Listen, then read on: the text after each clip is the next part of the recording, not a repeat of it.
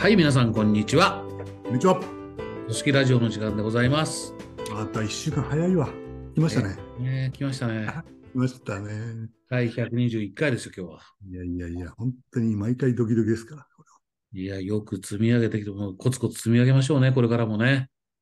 れなんかねって言われるとあれですよね。この高野真一の最初の一言がこうね、夢に出てきますよ、最近。いやいや。大丈夫ですよ。ということで、今日何の話しましょうかね。いや、あれ、最近どうって言わないんですあえじゃあ、それでいきますか？まあ、最近っていうことで言うとですね、うんうんいよいよあれですね、えーまあ、4月にうん。2003年の入社入社が控えてるわけですがあそうですね。そうですね。うん。なんで今、うん内定者研修、もうすぐ新人研修ですからうん、その準備にみんな人事は躍起となってますよね。で、一方で、これはまあ採用と教育が分かれてる会社うんはいいんですけども、一緒にやってる会社なんかはですね、うん並行して来年入社の採用、そうなんですよね。始まっちゃってますからね。そうそうそうそいや、もちろんその、はい、始めますって言ったら、わんさか人来るわけじゃないので、戦略、うん。入念に今戦略、頭悩ましてる時期でしょうね。じゃあ、採用と教育の担当が一番忙しいというか、こう、ね、いっそうぺんに二つのことをや考えてやらなきゃいけない時期。暗号になってる時期ですからね。そろそろ来年の採用を、もうアドバイスくださいみたいな、うんうんうんうん。そういう話が来てますね。うんうん。もう2024の採用の相談ですよね。そうです、そうです。でね、やっぱり悩ましいのはですね、高野さん、あの、戦略も大事ですよね、当たり前ですけど、うんうんうんあの、うんペルソナ決めてですね、うんうんうん今2年と会社の昨今の状況から、うんうん今どういう人が必要かと、うん。どうやって集めるのって話になるんですけど、うん。一番悩ましいのはですね、この社員をうん。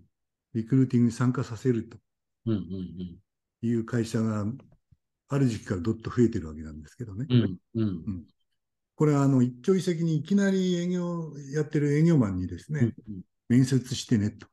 うんうん。でもですね、このリクルーティング教育、リクルーター教育か。リクルーター教育だよね。うんこれ、言うほど簡単じゃないですね。っうん。ていうのは、あの、ジャッジ、うん。選ぶっていう意識になっちゃうんですみんなね。こう、わかる。そっちがすごく強くなるんですよね。そう、どんな学生がいいかって、こう、偉そうになるわけじゃないですか。うんうんうん。いやいやいや、君も選ばれてるよという僕も今それ言おうと思った。そうなんですよ。あなたも見られてるんだってことだこれね、この選ばれるたる人を前に出さなきゃいけないっていうのがね、まあ、高野さんはもうそのプロだから、釈迦に説法ですけどね、これ大変ですよね。これ、それでしかもね、こう複数の人、何人もに合わせていくと、そうそう。合ってるまあ学生、新卒だった学生の側がね、その、その人たちからに共通するものを感じ取るんですよ。おー、面白い面白い。なるほど、なるほどなるほど。俺と社風文化風土。なるほど、なるほど。MVV に言葉で何て書いてあろうが、なるほど、なるほど。V は現れちゃうんですよ。やっぱり見る目ができ養われてくるよね。ええ。そうです。ね、逆にね。うん。だから学生さんにも僕は言いますね。あの、とにかく何社も見てごらんと。うん会社って違うものなんだって分かるからと。同じ業種であっても会社によって違うっていうのが、なんとなく感じられるようになるよ。やっぱりにじみ出るよね。にじみ出ます。特にあのリクルーターをさせるような若手の社員になると、うん。なんていうんですか、まあ、あからさまに出ちゃいますよね。うん。うん。うん。うんうん。だからそのテクニックも教えるし、まあ、ロープレイもしてですね、うん。質問の仕方とか全部教えるんだけど、にじみ出るものまで付き合い場でですね、できないですね。そうです。付け焼き場ではできないんですよね。そうなんですよ。うん。つ今の伝わるものっての面白いですね。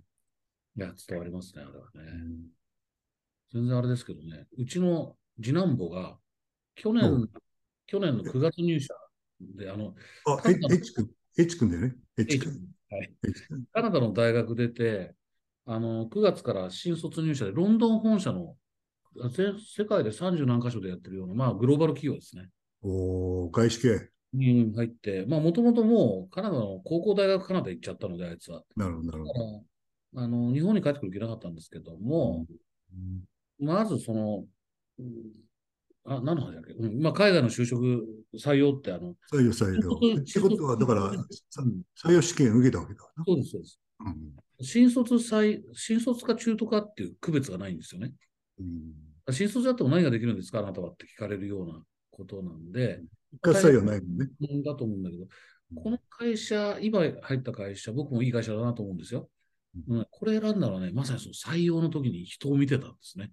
ああ、で、面接官を見たわけだね。そう出てくる人たちを見てた。日本企業の外国法人も見たし、いろんなの見てるんですよ。ど。なるほ日本企業の外国法人面白かったのは、そこの外国人の人たちはいい人たちだったけど、日本人がダメだったっていうのがありましたけどね。どことは言わないけど。ど。なんかそれ、深掘りしにくいね、それ。えーそう。でね、あの、まあ、今入った会社はいい会社だったからね、褒めやすいからいいんですけどね、何が違ったかっていうとね、とにかく出てくる人は、カナダ人から始まっ始まりでも、カナダ人、イギリス人、アメリカ人、マレーシア人、中国人がいろいろ出てくるわけです。日本人も。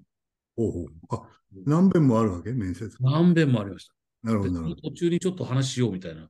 なこういう。話してみていうのこう来るんですけど、あの、なるほどとにかく一貫してか、皆さんから感じたのはですね、共通項があるわけね。共通項。項ありますね。人に対してね、興味関心を持ってる。いやー、それってね、うん、ない人が前面に出る場合あるよね。そうなんですよ。なるほど。それが一個。うん。だからビジネスライクな決まりきった質問ではない。いいね。H 高野君、あなたはどういう人なんですか？っていうことを聞きたがってるのがすごくわかる。僕を知りたがってるって伝わるわけだ。いいんだよね。それなんだ彼が。答えるじゃないですか、若い彼が。答えると、うん場合によってはね、ちょっとね、時間を延長してね、アドバイスしてくれたりするんですよ。ああ、いいね。一方的じゃないよね。ねうんあうんこの会社はって思ってホームページなんか見ると、うんシステムとしての仕組みとしての教育システムもよくできてる。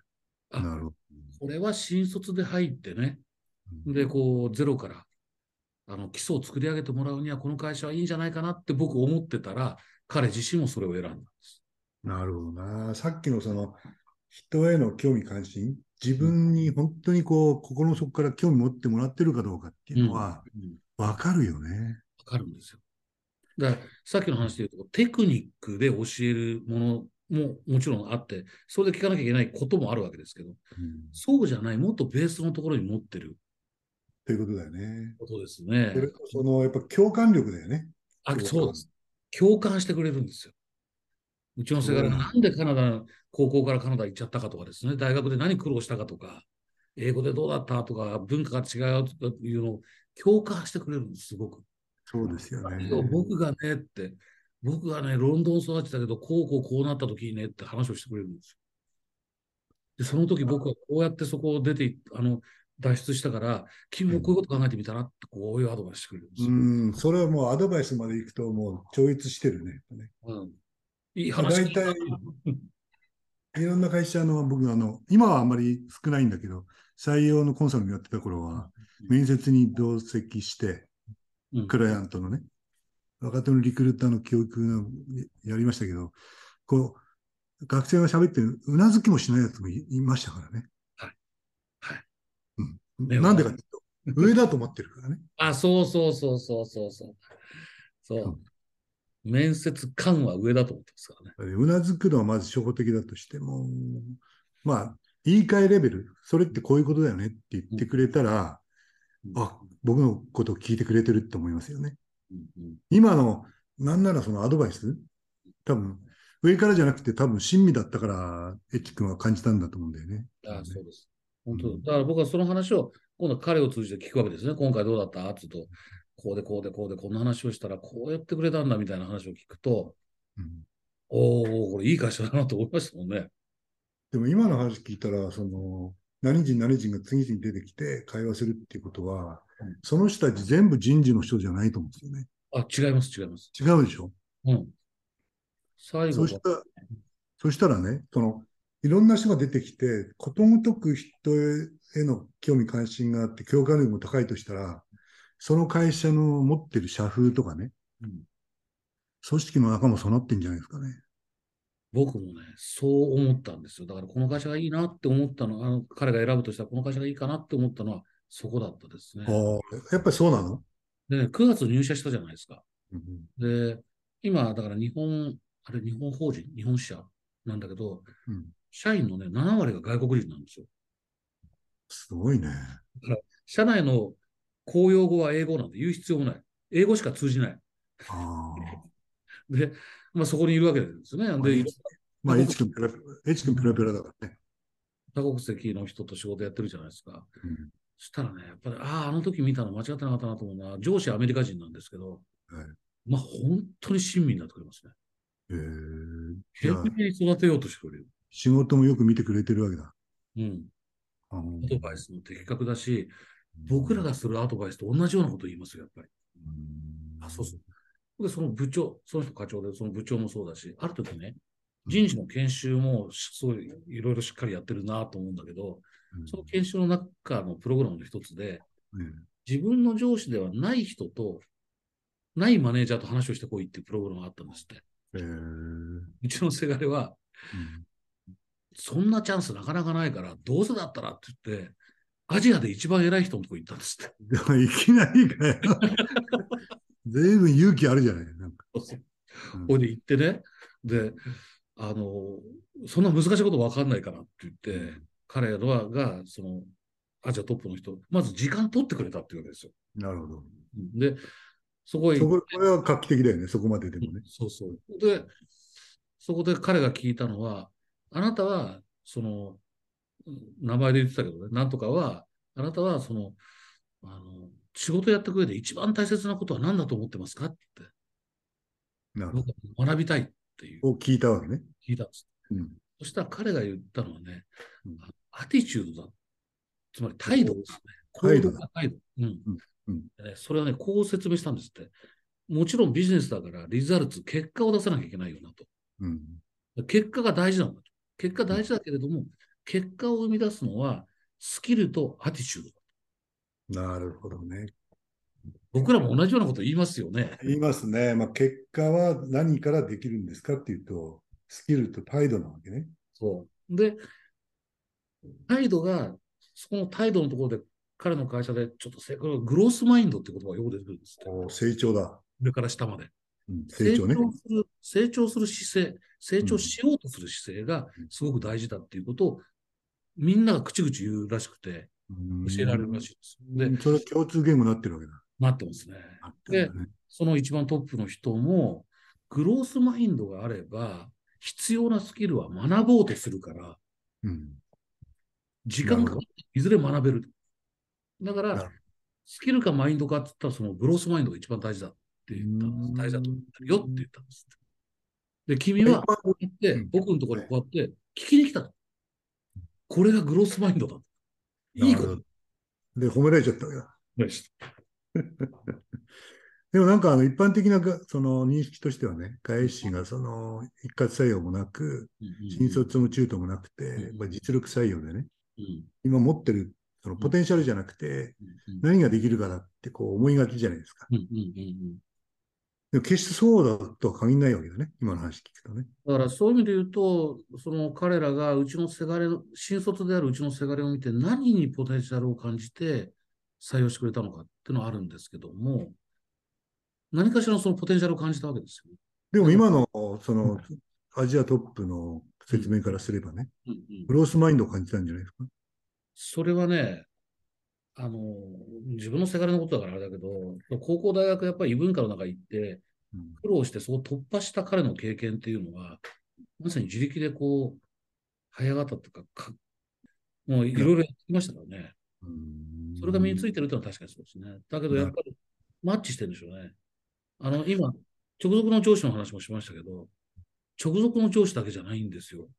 直属の上司が出かけていないときに、せがれがこう電話でアポイントかなんか取っていて、切ったら、うん隣の課の上司とかがわざわざ来て、今の電話なと。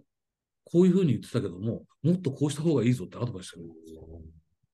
直々じゃないけど。そう。だからやっぱ育てようっていう気持ちがすごく強い会社なんだやっぱりその、直属かどうか別にして、その職場のうんうん若い若い衆っていうか、キノコ入ったやつへの育てようっていう意欲があるわけだ、やっぱりね。でさらに言うと、その直属の上司と、まあ、ワンオンワンがしょっちゅうあるんだけど、まあ、話をしていたら、その、うちのせがれ、お前はそうやってどんどん話を聞いてくれるから、うんあの質問にも来てくれるし、意見も言ってくれるから、とても助かってると。なるほうんだけれども、本来やっぱマネージャーは、そうやってどんどん聞けるような環境を作るのはマネージャーの仕事の一つなんだったんですって。ど。なるほど。いいこと言うじゃないですか。そうでないとやっぱ育たないから。うーんどんどん聞いてくれるような環境を作る。だから君らとご飯食べに行ったりして、たわいもない話をしてるのもそのためなんだよみたいなこと。わからわからないこと聞きやすい、あるいは意見を言いやすい環境を作ると。で、うちのせがれに彼が言った、アメリカ人の彼が言ったのが、僕は見ていると、どうもその日本人の人っていうのは、自分からこう積極的に質問しに行くとか、自分の意見を言うとかっていうことは苦手な人が多いような気がすると。なるほだからこそ君はその同期の日本、特に日本人たちに、マネージャーの側は、そうやってどんどん聞いてもらえる環境を作ろうって思ってるぐらいなんだから、どんどん聞いて大丈夫だって伝えてくれって言ったんですって。ど。おーそこまで言ったという。いいね。高野さん、今日はあれじゃないですか。え高野真一発の話題でいやい盛り上やがりますね、これ。でもこれね、でもこれで終わるとさ、いや、いいね高野さん、次男坊いいやつで、いい会社入ったな、じゃない。ちょそうじゃなくいて、やいやいやいやいやいや。でもね、そこで僕一つ感じたことあるんですよ。何かって、僕の中にステレオタイプで、外資系は、やっぱり簡単に人を切るし、うんうん何かのスキルを持ってる人を取って、専門職として取って、うんそうでなかったら取らないし、切っちゃうし、みたいに思ってたんですよ。なるほどね。それステレオタイプなんだなと。外資だからみんなそうなんじゃなくて、外資の中にもいろんな会社があるんだなっていうのは、ちょっと思いましたね。あなるほどね。すごくよくわかりましたね。うんそういうの、ではい人を育てようとする会社がやってることって、実は日本企業だって人を大切にしてると言いながら大切にしてない会社いっぱいあるじゃないですか。いや、まあ思い込んでるよね、そういう意味ではね。うん。で今の話を聞いて、その感心するのは、まず第一はあれですね、その、隣の課長さんだかマネージャーだかわかんないですけども、その、ちょたまたま聞こえてきたものに反応してるってことについて言うとですね、その面接官が人への興味関心が高くてうん、共感力もあったっていうことなんですけども、その、やっぱとにかくこう人に興味関心持って育てようという、その集団になってるっていうのはね。っていうことはやっぱり、その、まあ理念に書いてあるかどうか知らないですけども、結果じゃなくて、アティテュードであると。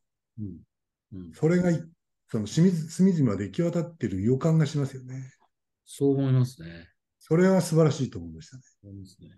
うん、なんで多分その、クビになってる人もいるんでしょうけどね。うんうんまあ、その、クビにするしないは、あの、国で決まるわけじゃないので、その法律の問題もありますが、今の話聞くと、その会社は、結果でクビにしてんじゃなくて、その、アティテュードでクビにしてるわけですよね。それは、うちのせがれが上司に聞いたとき、そういう答えだったそうです。あ、聞いたんですか？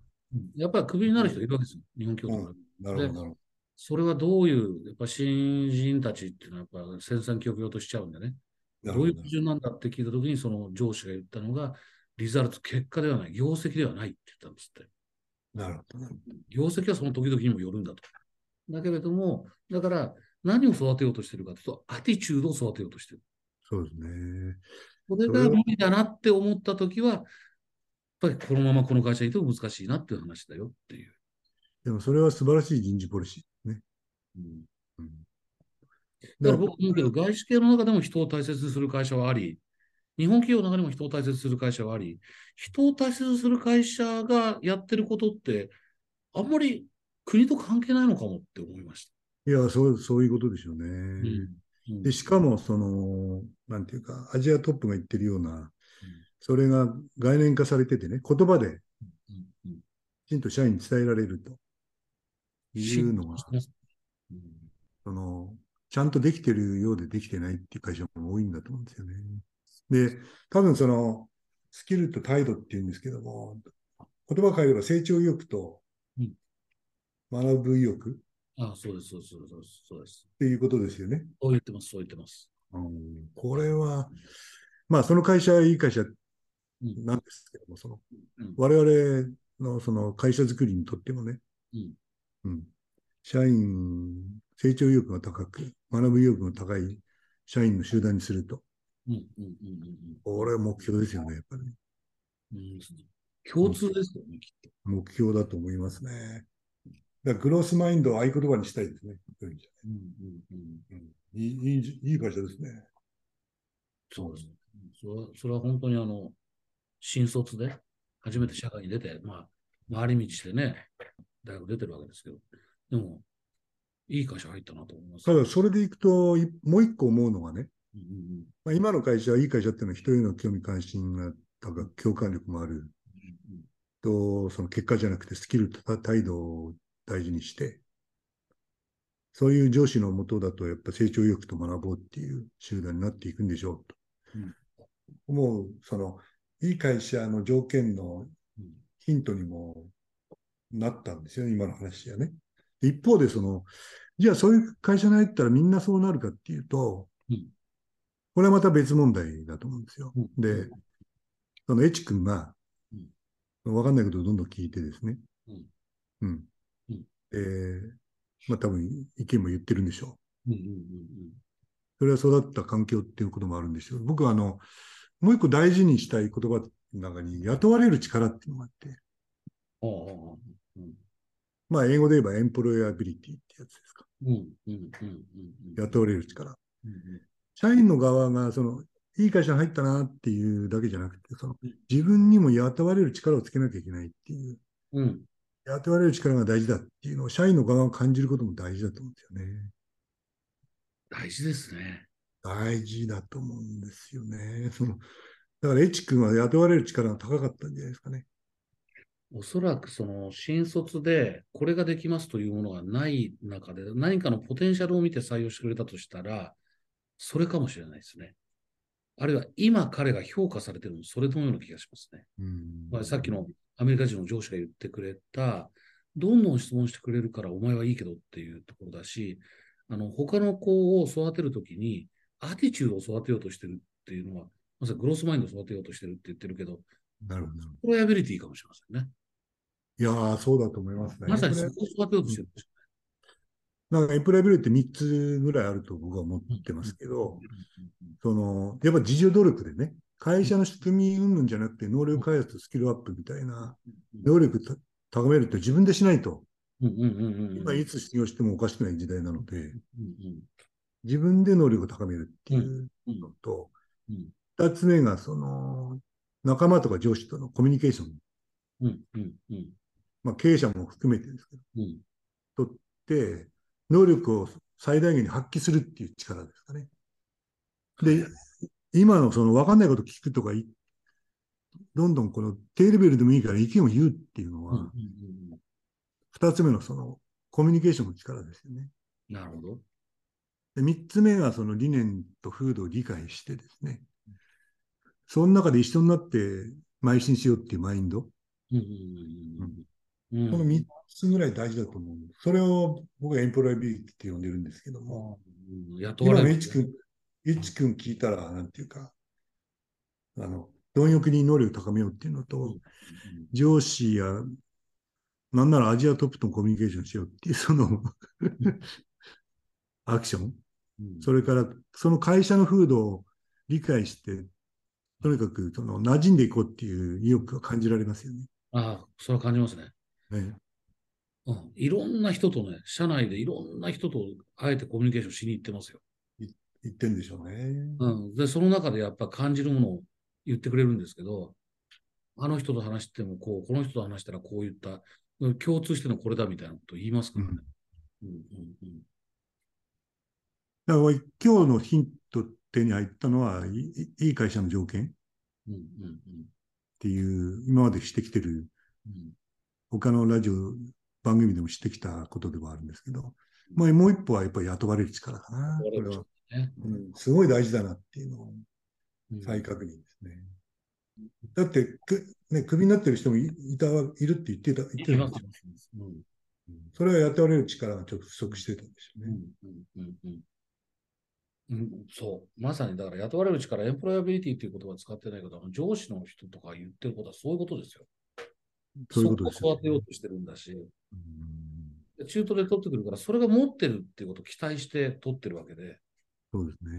うん、でそれがあれば、うん、あの会社で言ったら、その中でも特にグロスマインドみたいなことがあれば、うんスキルを身につけるところは、あの一生懸命いろんなことやってくれるんですよ、あの会社。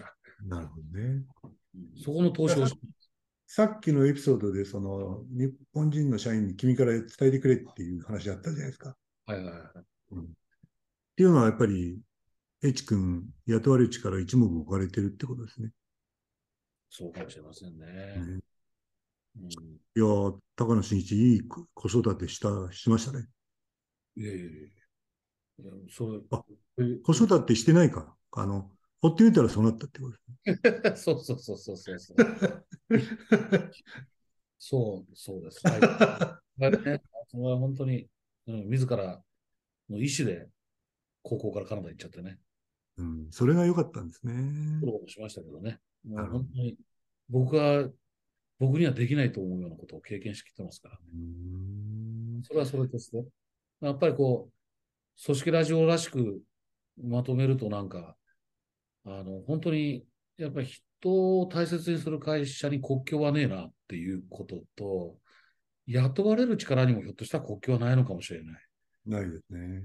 で、この雇われる力っていうのはやっぱり大切ですよね。これリスナーの皆さんの中に、まあ、人事とか組織やってらっしゃる方はやっぱりそういう人を大切にする会社とはってまた考えていただければいいと思うし、他の回でも喋ってるし、まあ、一方で若いリスナーの方なんかにはね、雇われる力って一遍考えてみるといいかもしれませんね。いいかもしれないですね。うん。うん。まあ一応、あの、高野真一の話題でここまで来たから、まとめに僕、プラスオンさせていただくとしたらです。あの、話題提供してまとめまでさし、ねうん、してもらったのは申し訳ない気もする。いやいやいやいやいや。いや、その、さっきあの、その会社の方がね、うん彼の上司が、エチクの上司がうん、その環境を作るのを上司の仕事であると。うんうんうんこういう話がありましたよね。うん。だから、エチ君をそのカナダにも生かすのをまあ許容してですね、で自由にさせたという、その、彼が、そういう雇われる力がつく環境を作ったのはやっぱお父さんの力じゃないですそういうふうに、これ聞かせたいですね。でも、言われることは分かってるんですよ。か。なんて言われる？お父さんじゃない、お母さんの力だって言われます。それは明らかだと言われるんでですね。面白す面白すぎるじゃないですか。いや、それは両親の力ですね。とんでもないです。とんでもないです。でも本当に、あの彼のおかげでそういう外資の中の人を見る機会ができて、素晴らしい。非常に興味深い。勉強になったなと思いますね。ということで、体内時計的にはいい感じの時間になりましたよ、これ。ですね。今日は珍しく私がなんか話題を したような形になっちゃったけど、ありがとうございます。ありがとうございます。ありがとうございます。今日の話も何かのご参考になればと思っております。今日はじゃあこの辺でありはい、ありがとうございました。がとうございました。また来週